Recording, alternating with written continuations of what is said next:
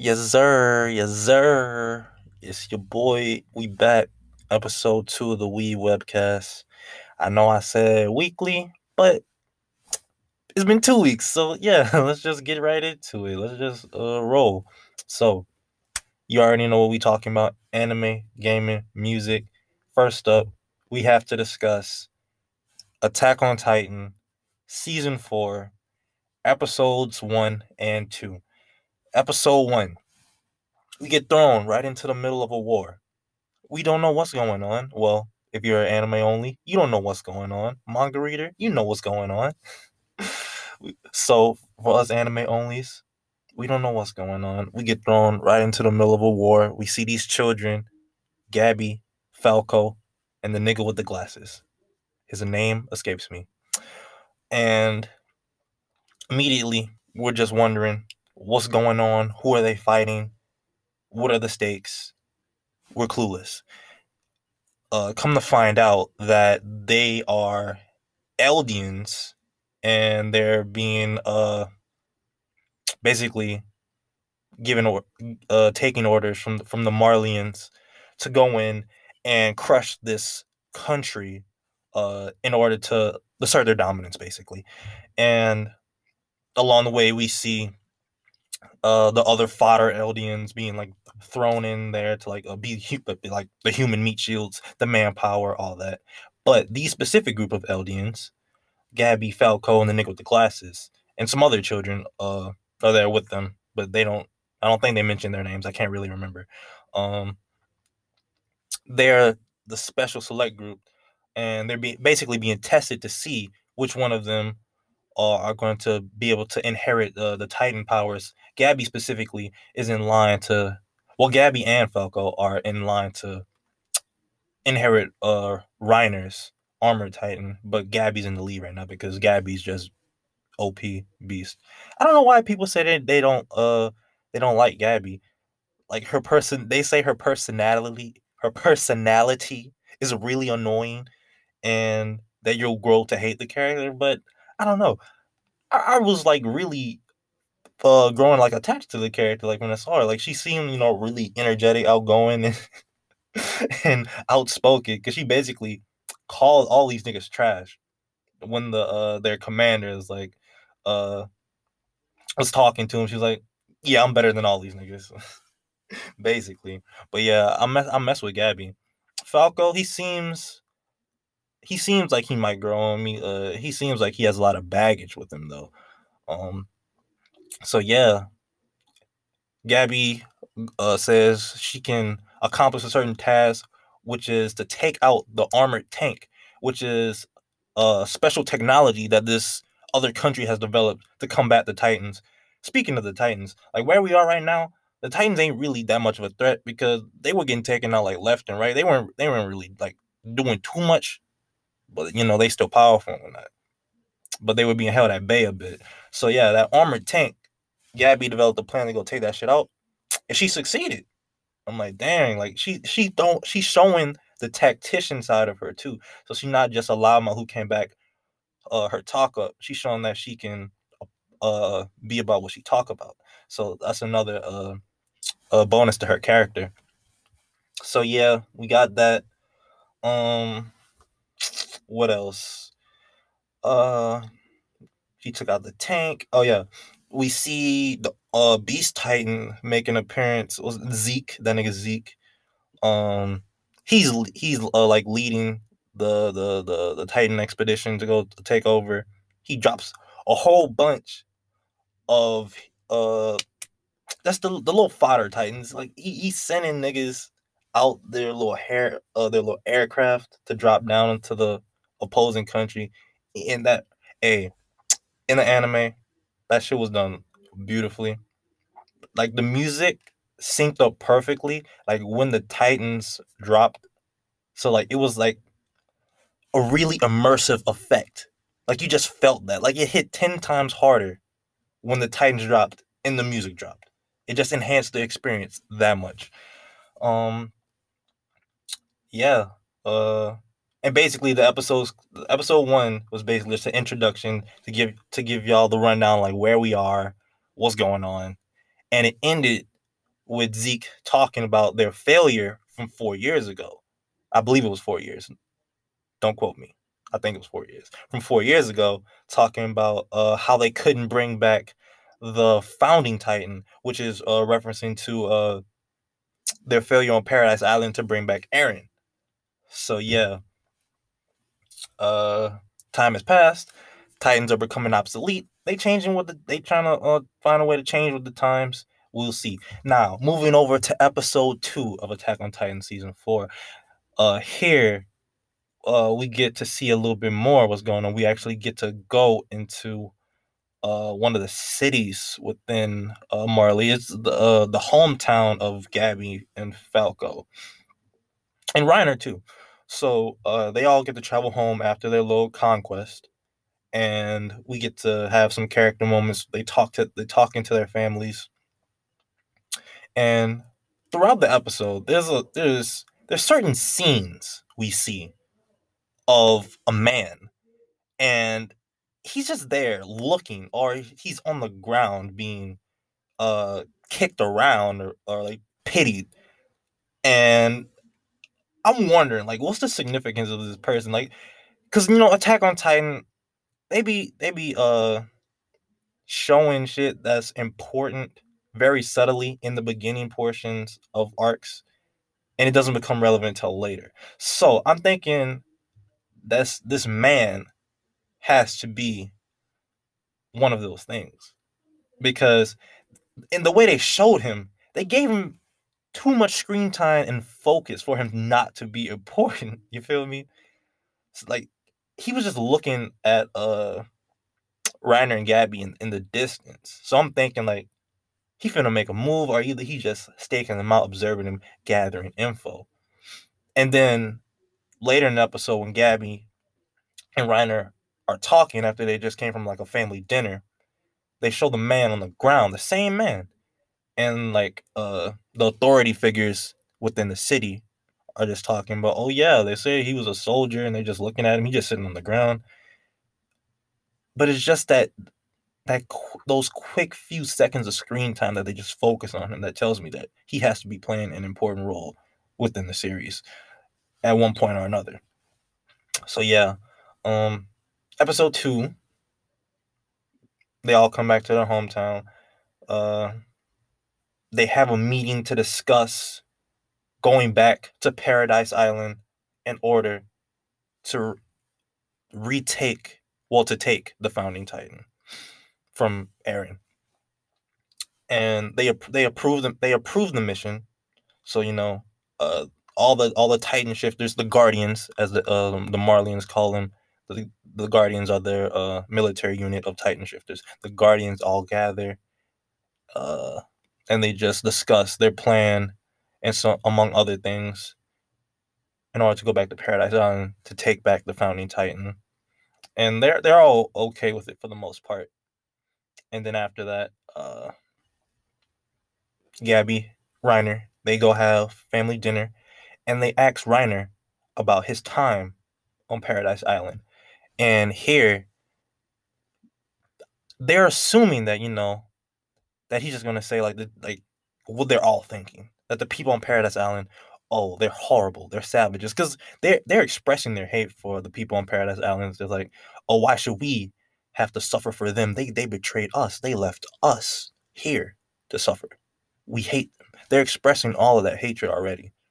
But after asking Reiner that question, the way I the way I took it, he was Reiner described Sasha when he answered that question. He was like, there was this girl, she who ate who like ate all the food, potatoes and potatoes and whatnot. And then like when one of the people there, one of the uh the the what, what were they in the survey corps? It's been so long, I can't remember. I think they were in the survey corps. One of the leaders of the survey survey corps asked her for food to share her food. She offered up a portion of her potato that wasn't even half. I took that as sarcasm. I like him showing a bit of affection toward to, towards them. You feel me? And after he gave his answer, his his mother was just horrified. Yeah, his mother was just horrified. By the way, uh, Gabby and Reiner are cousins. If y'all didn't know, Gabby and Reiner are cousins. Yeah. So yeah, Reiner's mother, Gabby's aunt, was horrified, and she's just looking at him in like complete disbelief, like, like jaw dropped, uh, like shaking. She she can't believe what she's hearing, and I think to like a certain extent, maybe Reiner couldn't believe what he said as well. But like after that, you know, he just um, ended the conversation like, yeah, that that, but yeah, that you know, that's enough. So like when Gabby and Reiner are like walking back to whatever building they were going to, she was like, Aunt thought you were lying. And she's like, I don't know. I, I think you were too. But she definitely thought that, that you were lying. And, you know, he just kind of dismisses it and, and brushes it off. But yeah, I, I think like deep down, like, you know, he he kind of grew attached to Eren, Mikasa, everyone back there. So yeah, uh episode two just sets the stage for things to come. We're we we know that they're gonna go back to Paradise Island, and oh yeah, and Zeke gave the stipulation that they have one year to bring back the Founding Titan. So they have only one year to bring back the Founding Titan. If that uh, doesn't happen, I believe Zeke is at the end of his rope, so he'll die anyways.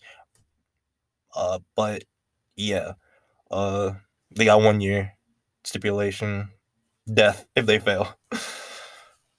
so, uh, moving on from Attack on Titan season four. Oh yeah, before before we move on, why is everyone talking about that they don't like this opening?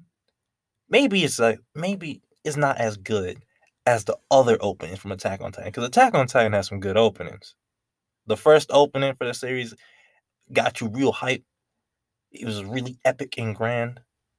It set the stage perfectly. It was kind of uh scary too, like when it got a, a bit darker, uh, within like the the certain part of that opening. I can't I can't really uh, name it, but yeah, it it really fits the tone, and I find that uh it may be different for Attack on Titan, but the season four opening, it really it really fits for what's going on right now.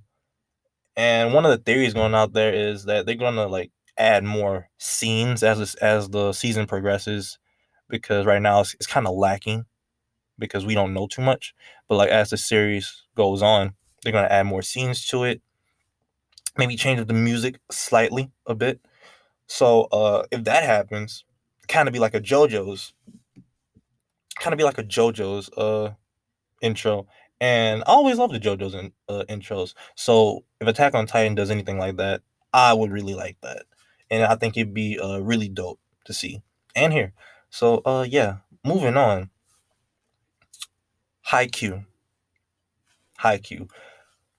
I'm gonna just say this now. Haikyuu is the best. Yes, you heard me the best sports shonen out there. It's better than Kuroko no Basket. It's better than Eyeshield. It's better than all that, all that, all that. Haikyuu. Q. But Haikyuu to the top, part two just ended. Episode 12. We finally get to see the conclusion of Karasuno versus uh the name of the school escapes me, but the Miya twins. And bro, that match was so epic. Almost every episode left me just wanting more, just had me antici- anticipating next week's episode every every episode, every episode. And I don't know how how Haikyuu does it, but just maintaining that level of anticipation and hype is just amazing. So episode 12 ends, we get to see uh what's it, Shoyo and uh to- uh Kageyama. I'm thinking about Toby. Kageyama and Shoyo. Hinata. Hinata. Kageyama and Hinata. Uh, we get to see them put it into the Miya twins minus tempo quick. And the way that was displayed in the anime can't be described with anything less than amazing. The shading the the silence, the anticipation created by the scene was top tier. So I get the Miya twins confused, but the Miya twin with the blonde hair, he goes in for the set. Things slow down to a to a crawl. They use the slow motion effect. He goes in for the set. He sets up his brother. His brother's really close to him, like uh, because uh, the shorter the distance, uh, you know, the quicker the ball can get hit. So he sets up his brother. Minus tempo quick, really fast. Dead silent. Once the ball reaches his brother's hand for the for the spike, you just hear nothing but the impact. I just thought that was that was so great to put such a focus on how hard and how Im- the ball was hit and how important that one shot was because it, it was to win the game. They were tied. This this last shot could have won the Miya twins and their team the game, the match, same thing. But just that emphasis was really key.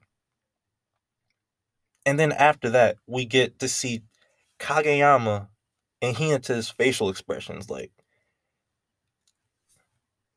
we're not going to lose. We want to win. Karasuno will win. We just see nothing but the determination on their faces. And Haikyuu uh, really uh, has this effect, or like this this what's the word I'm looking for? This focus on their characters' eyes. That's representative of like the animals that their teams are based off of. And I think that's really unique and dope. So we get to see Hinata's and Kageyama's eyes, and you know, they're sharp, laser focused, like a crow's. So they're locked in. They've been locked in all game. And the moment of truth comes where they have to stop the Miya twins' spike. So the ball meets both of their hands and they get a deflection. The crowd goes crazy. You're left with a sense of excitement, a sense of anticipation, a sense of loss because you feel sad for the Miya twins. Like, at least I did. Throughout the whole match, we get their backstories of the characters on the opposing team, the Miya twins team. And we get to see just how hard they've worked to, to get here for that moment as well. So it makes you sympathize and empathize with them. Like, damn, these guys put in just as much work, maybe maybe more. Well, not, obviously not more if they lost, but these guys put in work too. And to just have all that shattered, the one key moment, like, dang. But Haikyuu is just amazing. The the focus and attention that they give to those moments and their characters is chef's kiss. Amazing. So we get to see the conclusion of the match. Um, Miya Twins and their team, obviously, they're devastated. Karasuno and their fans, they're going crazy. They can believe it. they can believe it. And they're just so happy. They're all tired. We have some uh, moments where they're just trying to re- recoup and about to get ready for their next their next uh challenge next season, which is their rivalry with Nekoma. And you know, everyone in the episode is counting Nekoma. They're like, oh yeah, they can't they can't hang with Karasuno. Nekoma, easy like easy peasy, piece of cake. and they're like, it's not gonna happen. but you know, they're like Nekoma is based off cats though, so like you know they're they're like a little bit more sly with it. So like you know they ain't really bothering them too much. But yeah. So we have the stage set for season five, and I honestly just, I can't wait. I cannot wait for season five of Haikyuu. Haikyuu has become one of my favorite animes to watch. Easily. It's just so hype, so much quality. It's just such an amazing series. If y'all have not watched Haikyuu, you may be thinking like volleyball. I don't care. I don't care about volleyball. I thought the same thing too when I first was getting into it. But it it's really worth it. It'll make you care about volleyball. So yeah, do yourselves a favor. And if you're not watching Haikyuu, go start Haikyuu. Moving on to gaming. Recently I just bought a Nintendo Switch Lite. You know, I've been trying to get back into you know, Nintendo because last Nintendo console I had was uh, 3DS XL. So I caught Pokemon Sword and Smash Bros Ultimate, and it's been a while since I played a Pokemon game. Last one I played was uh, Alpha Sapphire, and you know it was cool because my favorite Pokemon game is uh Emerald version. So I just uh that like Gen 3 is my favorite generation.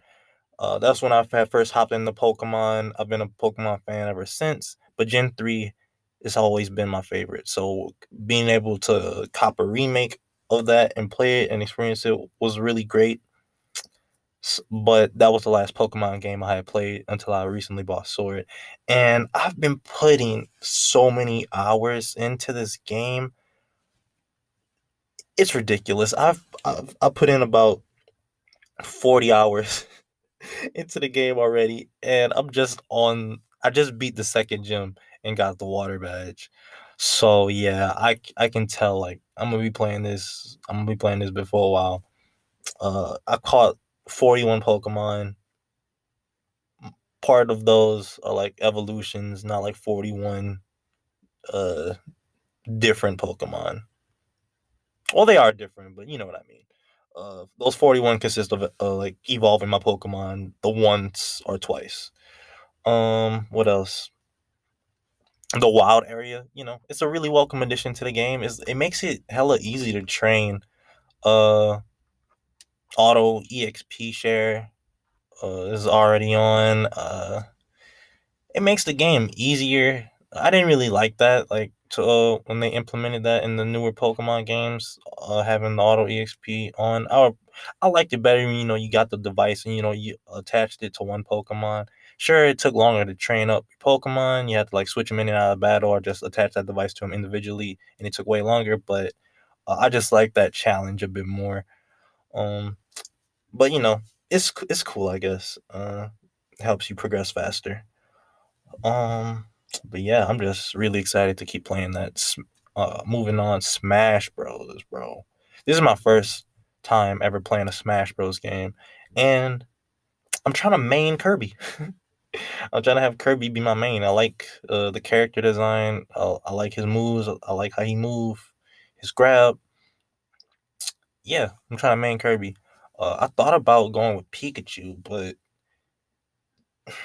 I don't like Pikachu's grab. Like it's it's so it's so small. But like Pikachu's specials, uh, how he can like shoot lightning to like uh those electro balls to like uh stun opponents or like call down lightning and you can move out the way so like the opponent can get hit by it or it can hit you and like have a, a bigger AoE effect.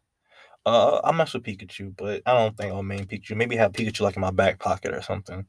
But yeah, I still haven't collected all the characters though. I think it's so stupid how you have to uh go through this this, this like the spirit mode and fight echo fighters in order to unlock all however many characters. I think it's like like 40 plus or something like that. However many fighters.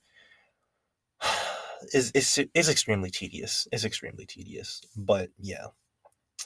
Um what else? Cyberpunk Cyberpunk. Damn. That's tough. I think I can just sum it up with that. That's tough. Cyberpunk was so anticipated, one of the most anticipated games of this year, but it just got off to a rocky start with the game being unoptimized for like PlayStation 4 and uh, the previous Xbox that ain't it. That ain't it.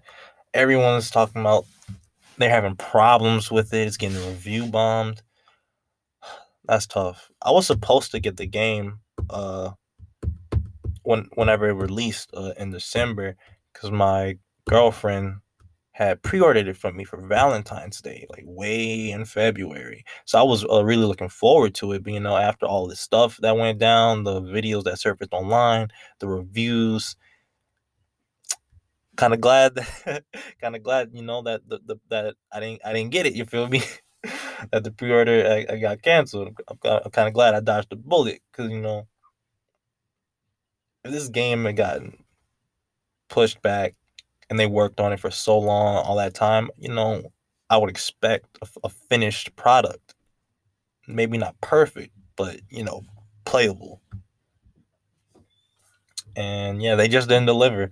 So, but I heard that you know there's gonna be like a patch coming in January that's gonna like fix these problems. So I guess everyone who has the game will see. You know, I'll I'll see people what's going on. You know, if they got that patch. I might consider you know buying the game. But uh, yeah.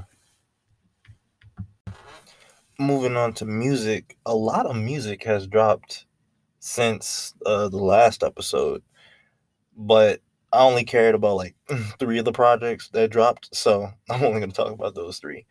We had Q drop an EP called The Shave Experiment, some smooth alt R&B. It was five tracks, about 16 minutes, and it was really good. Um, I liked like a good three out of the five tracks, so you know, uh, a good percentages right there. But you know, uh, "Take Me Where Your Heart Is" was probably the best song on there. It's a really nice and smooth R and B track. Has an uh an, an, like when I listen to music, I see colors. So like the beat on there reminds me of like you know like a a, a nice dark deep red. It's like really really soothing music in the in the uh, in the vein of like uh, Childish Gambino, Redbone. Uh, he has like that sort of vocal effect going on uh, throughout the whole EP. So yeah, definitely check that out. We had Man on the Moon three, third installment, Man on the Moon series. Kid Cudi is back with his his best album, solo album, his best solo album in what a while uh, definitely better than uh, Passion, Pain, and Demon Slayin', in my opinion. Speedin' Bullet to Heaven, uh, all that, all that. The last, I'm gonna keep it, but like I haven't really liked the Kid Cudi album since like the first one. So yeah, it's been a while since I liked the Kid Cudi album. But you know, really great to hear that. I like the good majority of the tracks, like a, like a solid 10 out of the 18. Uh, my favorite song on here is Solo Dolo Part 3. The beat on there is amazing, along with the vocal effects throughout the whole album are, are, are really good. Production is really spacey. Kid Cudi's known for uh his is like, you know, his uh his thing, his his logos like, you know, man on the moon, his trademark astronaut. So production is really fitting for that aesthetic, top notch throughout. Um, lyrics, you know, Kid Kid Cudi, you know, uh, he ain't the best rapper, but I, I think he put like a, a deeper focus on the lyrics on this one. Uh, at points, you know, it varies in quality, but for the most part, I thought he, he did a pretty good job. In totality, the album is is really good. His be- like I said, his best one to me in years. So yeah, check out Man on the Moon three if y'all into Kid Cudi. And finally, we have the last one, the best. Save the best for last. Taylor Swift dropped her uh her ninth studio album, Evermore, which is the the sister album to Folklore. And what else can I say? But she, she don't miss. it's impossible. She she she just don't miss. Evermore is so amazing. I, I really don't know like uh which one between the two that I like more because I feel like with folklore, I feel like as a whole, you know, folklore had like the slight edge. But like in terms of like individual songs, I think Evermore might have the slight edge in that category. Uh let me pull up the the track list right here since I have uh, like Spotify open.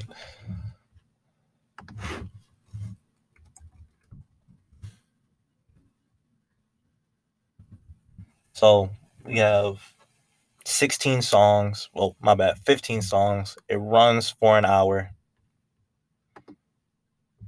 And I I have like a good most of these songs liked. It's the songwriting on here and like the emotion that she provokes with her lyrics that's always I, I find that's always been Taylor Swift's strong suit. It's just the emotion she evokes with her lyrics, and also like the yeah, just the lyrics themselves. Production is really uh, done well. You know, she has some nice instrumentation going on here. Uh, subject matter, you know, is Taylor Swift. You know what you're getting into. yeah, Evermore, the best one here. Uh, in terms like her best album, I don't know what that might be. I still think it's 1989, but yeah, Evermore is like up there, top five Taylor Swift album, maybe even top two. I got to give it a couple more listens, but I think it's a really great project. And yeah, that's episode two of the We webcast. You know, still don't know how often I'm going to do these weekly. This one was bi weekly. It's been two weeks. But I'm going to try to come up with a conclusive schedule and do these as often as I can. But, you know, y'all want to follow me, keep up with all that. Catch me on Twitter. Cam is based, K A M I Z B A S E D. And yeah, it's been your boy. I'm out.